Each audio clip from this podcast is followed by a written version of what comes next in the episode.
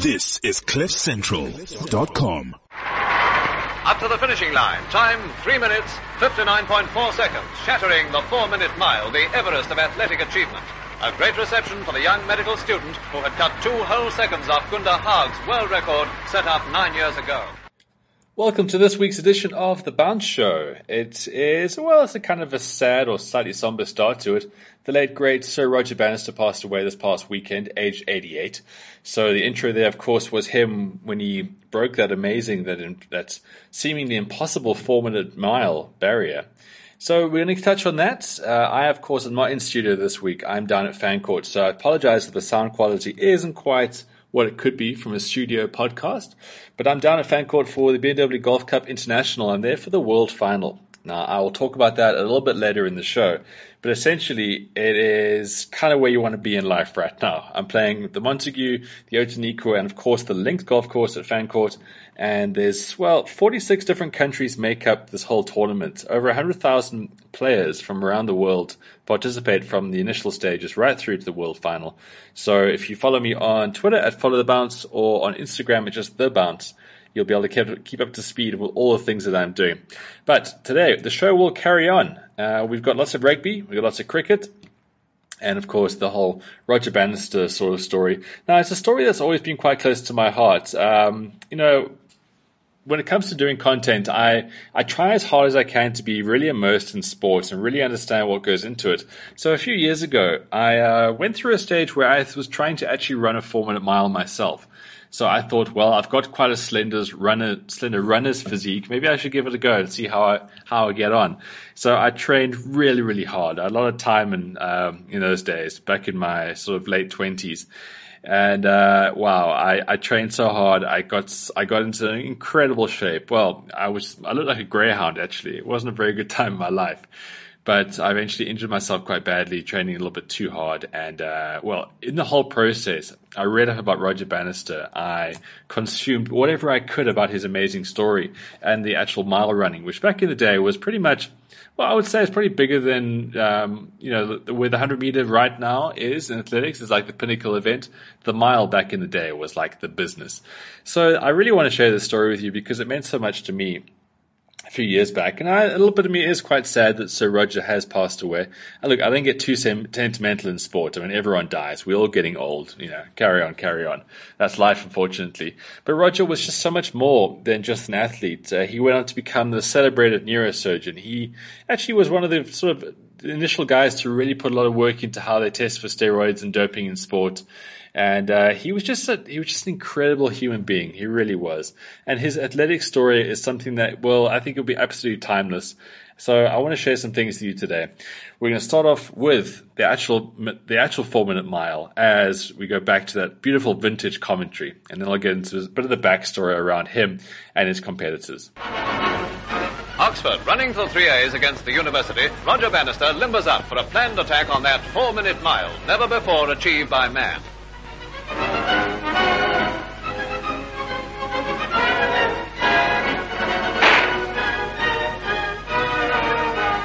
From the start, teammate Chris Brasher sets a grueling pace, with Bannister hard on his heels and Chris Chataway waiting to take over. Now here comes Chataway, followed by Bannister.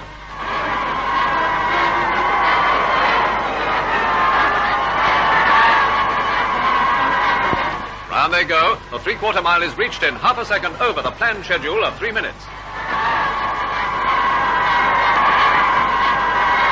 Could he do it now? Yes, lengthening his amazing stride, this was Bannister's answer. Watch his final 300-yard dash, first passing Chataway, then on, battling against unfavourable conditions, a crosswind and a sodden track.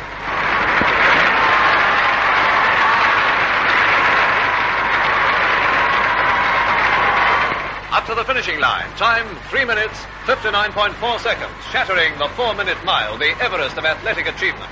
A great reception for the young medical student who had cut 2 whole seconds off Gunda Haag's world record set up 9 years ago. I'm very glad to have done it in Oxford because this was the track on which I ran my first mile race in my life about 7 years ago when I first came up to Oxford.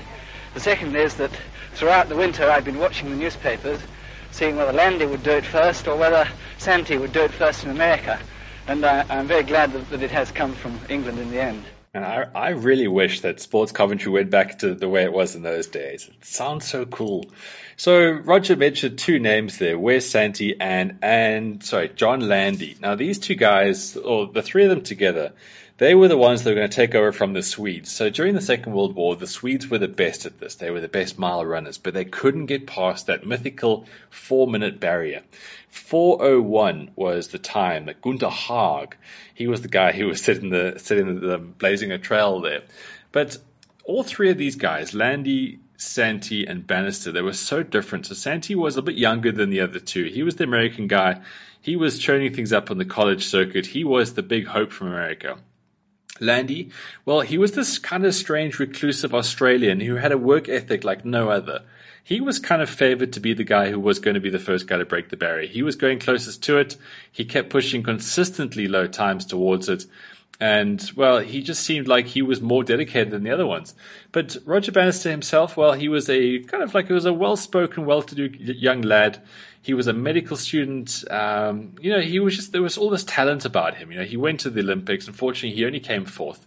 And then he got to a stage in his career where he decided, look, I mean, I've got a very small window to do this. I'm sure it can be done. It's a mental thing rather than a physical thing. I just need to get the little components in place, and I'm pretty sure I can do this. So the amazing thing about this story, and this is why I believe you've got to read up on it and you've really got to kind of just take in whatever you can about this guy's story, is that he was kind of ahead of his time in that he was really, really smart about how he went about this stuff. So as you heard in that clip there about the actual race, he got together his running colleagues, the guys that he would train with, and he decided that if we cut it up into certain sort of checkpoints, we can get this done. So the guys were going to set the pace for him, and then he was obviously going to lap it round towards the end and really just make the time his own. But back in those days, there were so many variables that we kind of forget. Firstly, the shoes they ran in were dreadful.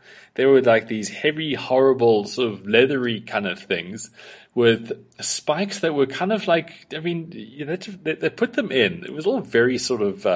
very savage, really, how these guys put together the equipment. These long spikes were put in. They then had to be filed down. Once on, they were then run on a cinder track. Nothing like you see nowadays that gives the athletes so much support.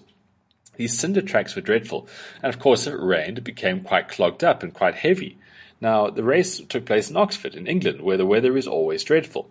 So this is the real kicker about this track, where this record was set. It wasn't even flat. I'm not making this up. It wasn't even flat. There was a little part of the track where it went into a bit of a dip. So you'd be running and suddenly you'd have to kind of acclimatize to a bit of a change in terrain. But, regardless, all of this, Bannister set aside some time amongst his studies. He believed he could do it. And if weather conditions played along, he would definitely be able to do it. Of course, the weather never plays along in England. It was a dreadful cold afternoon and the wind was whipping around the circuit. But anyway, not like they had a lot of time. The guys had to get back to his exams. Other guys had to get back to their jobs. This was the window to do it, and off they went. And he did it. He got under the 4-minute barrier. He collapsed into a heap into the people who were waiting on the line for him, but he was the first guy to do it. Santee couldn't do it in America. Landy, for all his efforts, he couldn't do it either. And it must have been so heartbreaking for those two guys to know that Roger was planning something and he actually got it done. So it was a huge time, in the world, really, because people didn't really have a lot of hope back in those times. I mean, back in the 50s, it was still the Cold War. It wasn't a great time to be alive. It really wasn't. So when something like this happened, it was the biggest news in the world. It really was. This was exactly the same time that someone finally sort of summited Everest as well. So there was this whole, belief and real good feelings around things that the human race is pushing forward. Bannister just broke the 4-minute mile, so it's so much more than just some sporting event. This really was an iconic moment in life, and this is maybe why I'm so drawn to this story. But it gets even better than that. So Landy, of course, once that was done, he went and broke the 4-minute mile. It became a very mental thing. But there was one thing that had to be done before Bannister could retire and become a doctor. He had to race against Landy. For all this time, prior to this, Landy was in this Spartan sort of running camp with some other Aussies. And it was pretty hardcore how he was going about his training in order to try to be the first. Whereas Bannister was far more measured in what he did. He was a lot more sort of... I wouldn't say relaxed, but I mean, it was definitely more sort of sedate than what Landy was doing. Santee at this stage was out of it because he was American. Sorry, that sounds a bit harsh. He was American, so therefore he couldn't take part in the Empire Games. This is where I'm going with this. So the Empire Games was going to be that big showdown between Landy and Bannister. Now, of course, the Empire Games was what the Commonwealth Games is now. Of course, Commonwealth Games will be taking place in Australia, April 4th to April 15th. But the Empire Games was the business. It was like the big thing. When you think now, the Commonwealth Games is kind of like a watered-down version of the Olympics. Back in those times when the British Empire was like the strongest thing that there really is, the best was going in there. You know, you didn't see a lot of African athletes given the chance to compete in those days. There was no people from Jamaica sprinting or anything like that. It was a very different kind of athletic landscape. So the Empire Games is where it's at, and this is where we pick up the story now when we go back and we chat, through an interview which I found on the Commonwealth Games YouTube channel, John Landy and Roger Bannister, the late great Roger Bannister, their thoughts are then tapped into for how the second part of the story took place. The story of how Roger Bannister first broke the 4-minute mile has been an inspiration to many of us. However, this was just the appetizer for what would become one of the most exciting races ever ran, the Miracle Mile. And then came the event for which the whole world was waiting. I've travelled halfway across the world to Melbourne to meet John Landy and to talk to him about the great race.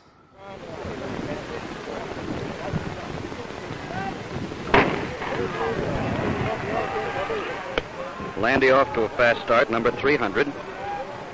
Can you take us back, it's been almost 60 years now, to Vancouver and tell us how you were feeling on the day? Here were two people who won this so supposedly impossible time, which is frankly nonsense, and they had to meet in the Commonwealth Games. I didn't have a coach. I had to sort of make up my mind how I was going to run the race, and I'd say when I walked into the stadium and saw all these people, 28,000 people, it was a bit daunting, but I was reasonably used to competition, and I guess I was nervous. Landy now in the lead. There's the champion miler of the world in the lead now. Landy of Australia, leading at the end of the first lap. What time do you have? 58-1, a fast lap for Landy. 58-1, Landy in the lead in the first lap. I ran through the first quarter mile and I was leading about 58 seconds, and I kept up the pace. I've come to Oxford to meet the man who won the race, Sir Roger Bannister. Ah, welcome, Jasmine. Nice Come on in. Thank you. Oh, we'll just walk up together. You said in your autobiography that your race with Landy was one of the most intense and exciting moments of your life. What made it so special? Well, I had failed in the 1952 Helsinki Olympics. I was a favourite to win the gold medal, and I came fourth. And I was very disappointed with myself, the team were disappointed in me, and also the British public.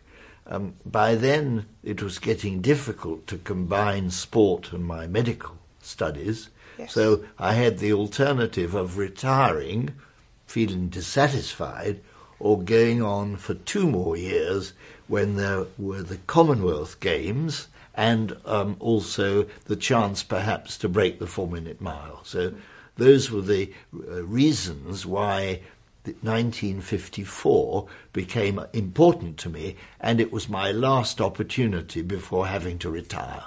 Landy still in the lead.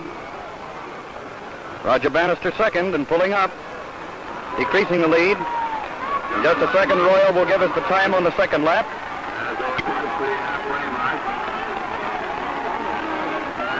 $1:58, he's ahead of his world's record time this far. Was there any point during the race with Landy where you thought perhaps you're not going to catch him? He was someone with greater stamina, but on the other hand, I had a better finish. So I had to ensure that he took the lead and tried to exhaust me. Landy still in the lead, Bannister second. We may be seeing history in the making here this afternoon in the Miracle Mile at Vancouver, British Columbia. And I got a good gap between myself and Roger Bannister. And coming to the third lap, I continued on, but he started to catch up. Be prepared for Bannister's famous burst of speed at the end of the fourth lap. We're now more than halfway through the third lap. Coming down the back straight, the sun was in such a position that I could see my shadow and his shadow, and I started to inch ahead a little bit, which gave me some optimism, and some people on the inside of the track yelled out, you know, you're going well. You see now, the only two men in the world who have ever run the mile in less than 4 minutes. It's a very risky strategy, but I wanted to do it that way, and I reckon I had a 50-50 chance of winning it, but it was high risk. But I managed to get to his shoulder near the end of the fourth lap. Coming round the final bend, I went through the 1,500 metres just slightly behind my world records. I was really going pretty fast, but I realised that within another 20 metres or so that I couldn't hold the pace. And then I managed to overtake him. At the time, he happened to look over his left shoulder. Watch for the burst of speed from Bannister now.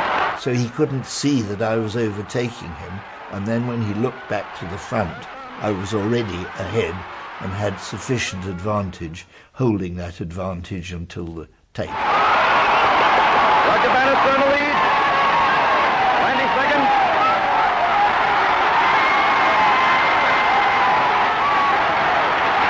Bannister the winner.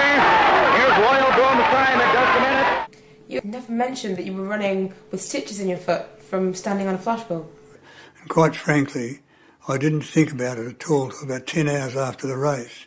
So it had absolutely no effect at all. Now Bannister on his feet again, accepting congratulations, posing for pictures.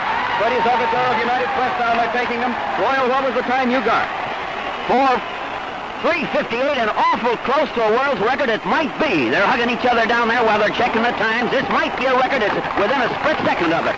The winner, number 329, Dr. Roger Gilbert Bannister of England.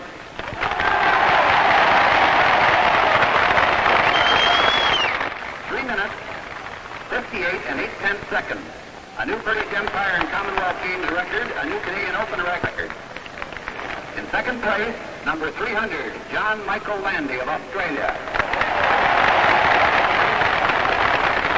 There's been lots of races with exciting finishes and lots of world records broken. Why do you think this race caused such a stir? It was a promoter's dream. It was like a world title fight. It attracted huge United States interest. We had many, many reporters who flew up from New York and elsewhere, United States to Vancouver to cover it. And so the background was quite different from any other race.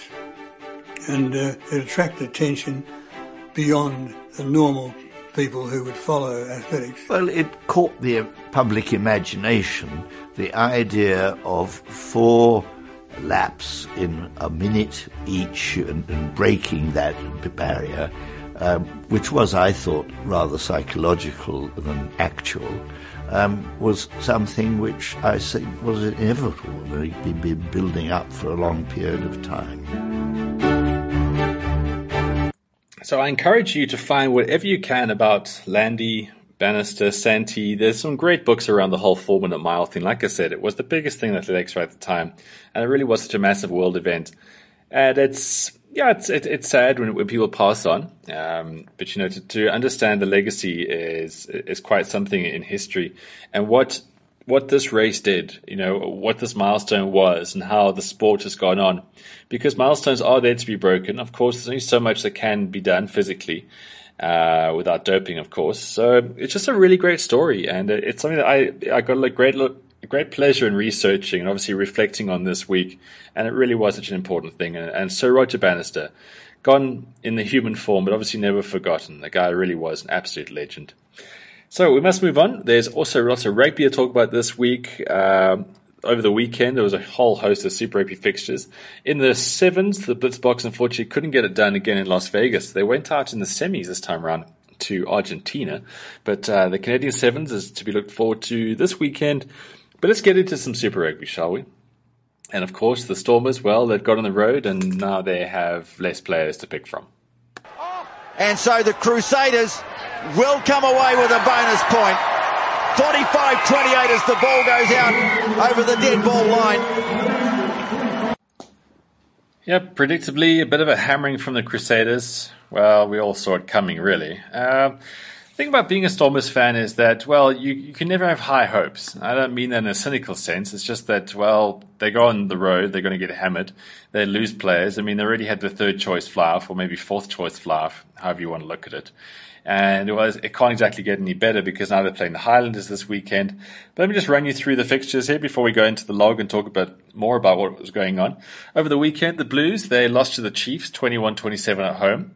The Reds versus the Brumbies was a dreadful, boring, usual Aussie derby, 18-10, Reds winning that one eventually.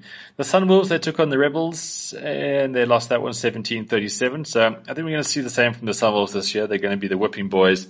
And maybe they might sneak a win against a somewhat bored team. Crusaders, 45-28. Well, they were far too strong for the Stormers. Some soft tries towards the end, they inflated that. And to the Stormers' credit, I mean, I think they were 26-0 down for 20 minutes. So they're stuck in there. The Sharks, they drew with the Waratahs at home. That's going to be seen as a bit of a disappointment.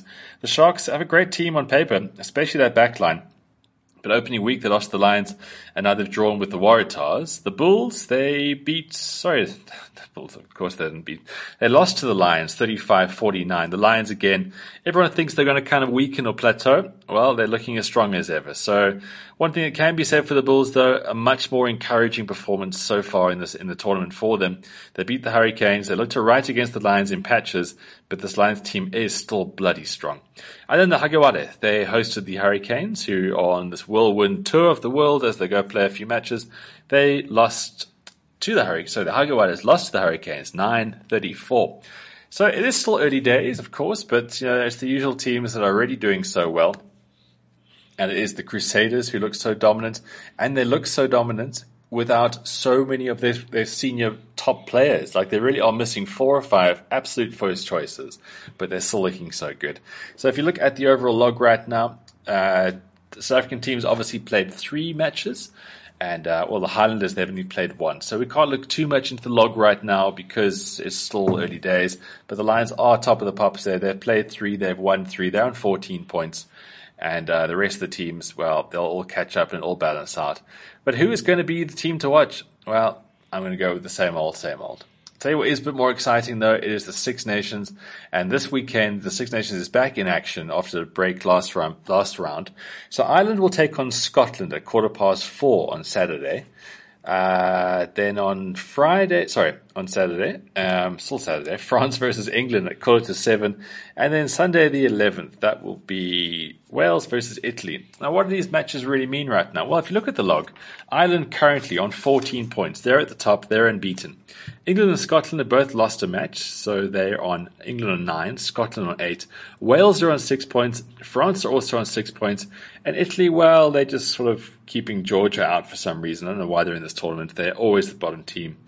I mean, give Georgia a go. Let them play some playoff relegation matches. Come on, spice it up a little bit, Six Nations. So Ireland, Scotland is going to be huge. It's going to be at the Aviva Stadium this Saturday. Of course, Scotland just beat England, and that is a huge result for them because it was kind of expected they would be a lot better this time round, but they lost the opener to Wales, and then they did very well against France, but now the win against England has announced them as real title contenders. England, well, they'll be away to France, so they'll be able to pick up a win there. That'll then put them up the table points-wise. So Ireland versus Scotland, that is such a huge key match, it really is. Of course, next weekend will be the final run of fixtures, so Italy versus Scotland. So Scotland can just somehow, even maybe you just get a draw. Probably not good enough. They need to win everything from here on in, of course. But if they can just get 4 points against Ireland, scrap a win there, then they've got Italy away, and that should be 5 points in the bag. England will then take on Ireland in the final round of fixtures. So England expected to win this one. This is going to go down to the wire. It's going to be hugely exciting. And then at the end there, the final match will be Wales versus France, but the tournament should be sewn up by that stage. So all to play for in the Six Nations, and it's great to have the Six Nations more competitive nowadays. Of course, England have been so good. They've won the last 2 times. Ireland were pretty dominant prior to that. But come on, Scotland. Everyone is cheering for Scotland. I know I am. All neutrals will be cheering on Scotland. If they can somehow get a win this weekend, then next weekend's fixtures are going to be hugely exciting. Speaking of hugely exciting, the Test match series between SA and Australia is, well, it started out terribly, but there was a real spark towards the end of that first Test. So let's now talk some cricket.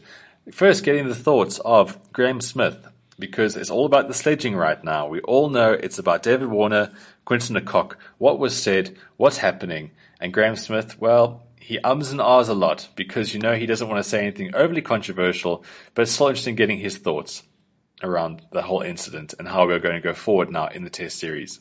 Graham, unfortunately, I have to talk about stuff off the field. I'd say yesterday was a bit of an altercation in the players' rooms or outside the players' rooms. What's your take on it? What have you heard?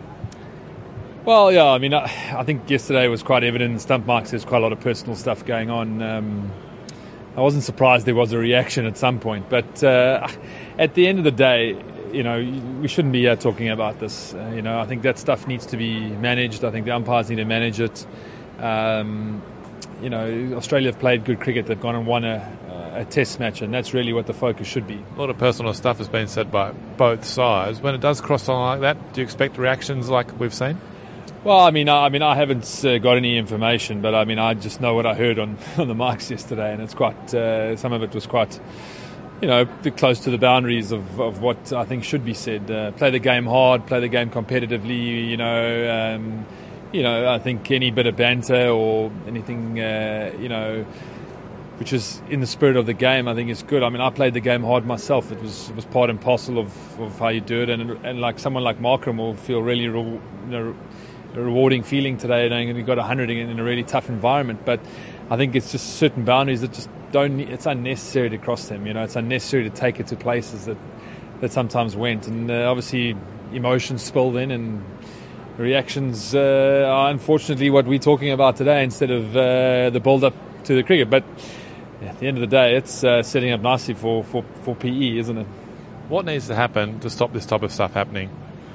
Well, I think it's a tough one because a lot of it is about managing individuals and you know, getting them under control, and also the individual himself really just, you know, knowing the responsibility he has to the game and the way that he plays it. You know, so. Obviously umpires, I think umpires, the way they manage the situation out there, being aware, you know, I think is a crucial part of it. But when South Africa play Australia, you expect it to be hard, you expect it to be competitive. You know, that's the nature of how we play the game, of how we brought up. But, you know, I think it's the personal stuff that no one enjoys, you know, and it's really just unnecessary. What are you expecting in the Cape Town, the Port Elizabeth Test now? Well, I'm hoping that, like, really good cricket, competitive cricket, hard cricket, and that we'll see some really good performances. I mean, particularly, I think the South African team need to perform well, and we want these 4 Test matches. A lot of cricket still to be played, and I think that they'll have a bit between their teeth now. I think the last 2 days would have helped them a lot, even though they lost the Test match. The performances on day 3 and 4, I think, were crucial. For them to get something out of this Test match, no one gave them a chance. 4-17, you know, no one really believed that they'd be able to bat it out or going to win the game. But it's what they got out of those 2 days as performances, which hopefully can benefit them going into PE. Yep, it will benefit them going into PE, no doubt about that. But I just wish these guys could tell the truth. I mean, like, we all know what happened. Okay, we all know what happened. David Warner's a prick. He was going on at Quinton de Kock. Quinton de Kock then said something about his wife being a bit of a slapper. We all know this happened, Graham. Why can't you say so? That's what I hate about the media. And I guess this is where I come in. I've got to be the person who's got to be able to amplify what's going on here. But it must be so cool to be in a position like Graham where you actually get the stump mic and you can hear word for word what's going on there. And if you just got an understanding about how these guys do let off a few things here and there. Adam Gilchrist was on Twitter talking about how it's disgraceful how Warner's been targeted and, you know, it just doesn't look good for the game. And, you know, obviously he was taking Warner's side, and Smith very quickly got on there basically saying that, you know, the personal stuff wasn't exactly just one way. There was some real horrible things being said, and Warner is no innocent party in this. So, I mean, I spoke about it on the morning show here on Cliff Central earlier in the week, about what was said, and a lot's been written about it. But I think David Warner's just gone about this all wrong. Firstly, I think it was completely out of line how he has a go at Aidan Markram for running out Abbey de Villiers. And we saw the New Zealanders do this in the World Cup a few years back. The Aussies think this is fine. The Aussies think this is okay behaviour, but it's a bit dick. So, I mean, you're not really covering yourself in glory with that outburst to start with. But then to go on with Quinton de Kock about, you know, asking him about his name and making fun about his name. I mean, obviously, de Kock, you sound like a penis, whatever. I mean, I don't know the exact wording, but it was along those lines. the guy's going to have something that's going to come back at him. Now, he went about it all wrong because, firstly, why are you staging on such a basic level? It really is quite immature. Secondly, to react when someone then fights back is just childish. Don't try even come play this victim card. But the worst about all of this is that he made such a massive scene about it. Now everybody wants to know what was said. So now everybody's been researching it. If he had not made a big stink about Quinton de Kock saying something about his wife, and I'm not going to say it's right or wrong, that things go that personal. All I'm saying is Quinton de Kock was definitely pushed in a position where he was saying that. But if Warner didn't make a big thing about this, none of us would have researched the whole thing. None of us would have found stories about her and Sonny Bill Williams having sex in the bathroom. None of us would have found all these different stories from years back that she basically hooked up with a whole bunch of other sports stars around that time, and she clearly has a thing for sports stars. None of us would have had this whole thing, this whole history that's now been put onto our social media feeds. But he made a big deal of it, and now it's become a big deal. If he was man enough to just take a bit of a sledge back and move on with things, he would never have any of his attention. Can you imagine when this guy comes out to bat at the Wanderers, or maybe the other grounds too, but the Wanderers in particular? I mean, it's pretty rough there. It really is. There's a reason why there's a tunnel from the change rooms to the pitch. The fans are going to go and they're going to tear him a new one. There's going to be signs. There's going to be all kinds of things. And he's brought it on himself, and I really have no sympathy for him whatsoever.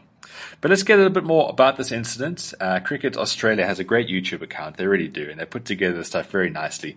And here are the thoughts of Aidan Markram. As Graham Smith touched on that little part that he spoke about there, he was saying that sledging is part of the game.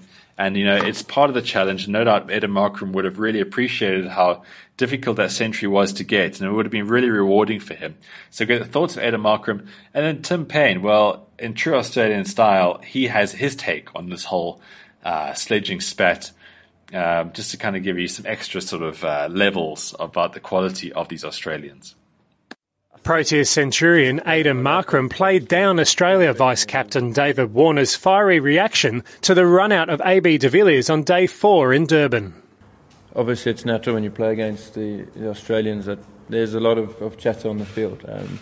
Something I certainly don't mind, something that really keeps me in the game and keeps me going, keeps me motivated. And it never really gets out of line either. Not a lot of swearing and things like that happen. There are a few here and there, but it's not the end of the world, and I believe it's part of the game. It's how the game should be played, nice and hard, and it makes success that bit more rewarding as well. Meanwhile, it appeared as though tempers continued to flare at the tea interval, with CCTV footage from the players' tunnel showing this exchange between Warner and South African Quinton de Kock. After play, wicketkeeper Tim Paine agreed with Markram's summation, insisting the on-field banter had remained above board. Well, there wasn't too much aggression, I wouldn't say. I think we spoke to Aidan about running out, you know, their best player and one of the best players in the world. So I think, you know, had someone had run Smithy out in our team, you'd cop a fair bit of a ribbing. There was nothing, you know, aggressive or anything like that. It was just reminding him what he just done, trying to get him off his game, the same as they do to us. Didn't work. You got to love that piece there by Tim Paine saying that if the Proteas were to run out Smith, the guys would have given the exact same sort of verbals. No, mate, they wouldn't have. They would have just celebrated the wicket and they would have moved on. These guys, they start believing their own hype. It's so funny. It's so petty. And of course, the Aussies were the guys who wanted the stump mics turned down at the start of the series because no doubt there's all the stuff. And this is how they prepare for tests. They prepare dirt on people and they're always in the air about it. Now, look, I think sledging's fine. I think carry on. But if they're going to be little bitches about it and start acting like Warner did, well, then we're going to become quite critical about the sledging, which should be part of the game. Let's just say it should be part of the game. But well done, Aidan Markram. What an incredible innings that was.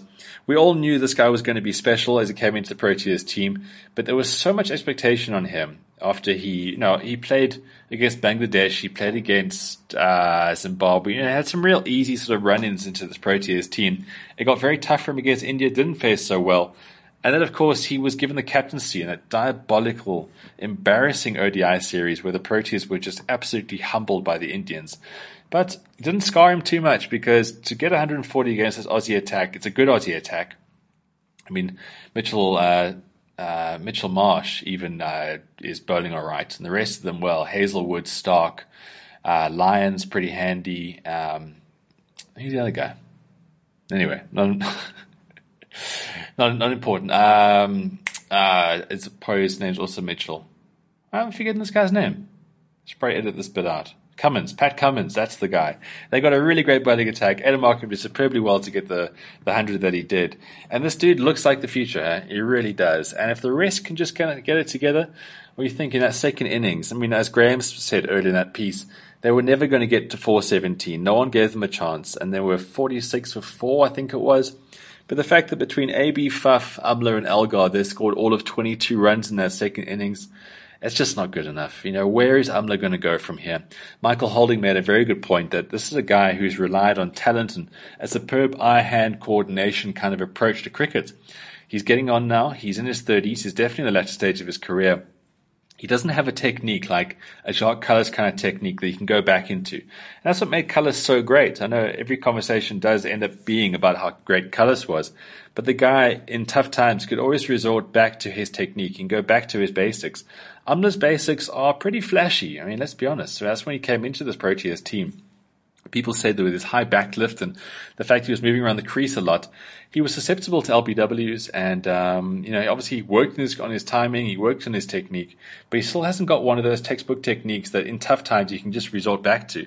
And I think it's a good feature. You know, it's a good feature that Michael Holding has pointed out there. Superb commentator Holding. I really do enjoy the fact that he is down for the series and he is part of the SuperSport panel. So, second test, there's this Friday in Port Elizabeth. Please, people of Port Elizabeth, let us not embarrass the Test cricket world by not going to watch this match. I know you're all going to come out, the band's going to be there, it's going to be a whole lot better, but we need some support behind the Proteas here. I reckon this whole, I said it on the morning show on Cliff Central, I reckon this whole spat with Warner and all this kind of stuff is definitely going to galvanize this team. It's exactly what this team needs right now to get sort of shaken out of this little funk that they found themselves in. And if the batsmen can just come to the party, I know the bowlers will be good enough. And then this is game on in this series. The Aussies deserve to win this first test. The Proteas always play like crap at Durban anyway. Please can they stop getting test match cricket? Durban is a dreadful venue. It's just dreadful in every single way. The only positive that I can take from that test match is they've got great surveillance cameras. That is it. That is the only reason I could ever think about having another test match there.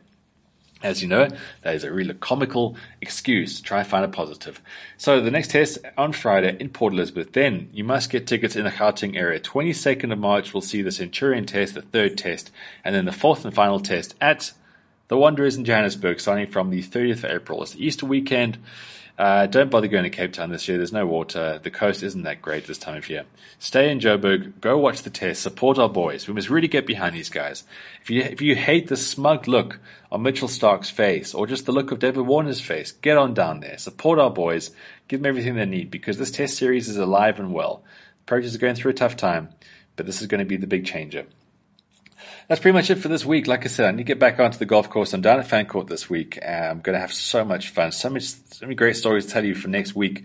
I will be seeing Mr. Gary Player on Friday. I've got a little interview set up with him. So if you are listening to this and you want to add, just you can tweet me some questions if you would want to throw it towards him. I can always take the best and sift through it and see if Gary wants to bite on a couple of topics. So just tweet me at Follow the Bounce. Otherwise, if you want to get more into the show, as I always say, my email address is open to you if you have any sort of topics or things you want me to discuss or potentially guests that you want me to feature going forward. ben@thebounce.co.za. It's been a really great week on the site itself. I put a blog post out this week. It was around mixed track relay events. Now, someone sent me a video over Twitter. Steve, I think it was. Now, I've never seen mixed athletics. I had no idea. I mean, last week we had a really good go about the fact that women's sports and male sports, when it comes down to contact and physical prowess, they should never be in the same sentence, let alone the same sort of field. And I still stand by that. I think it's absolute bollocks what that Australian politician was saying.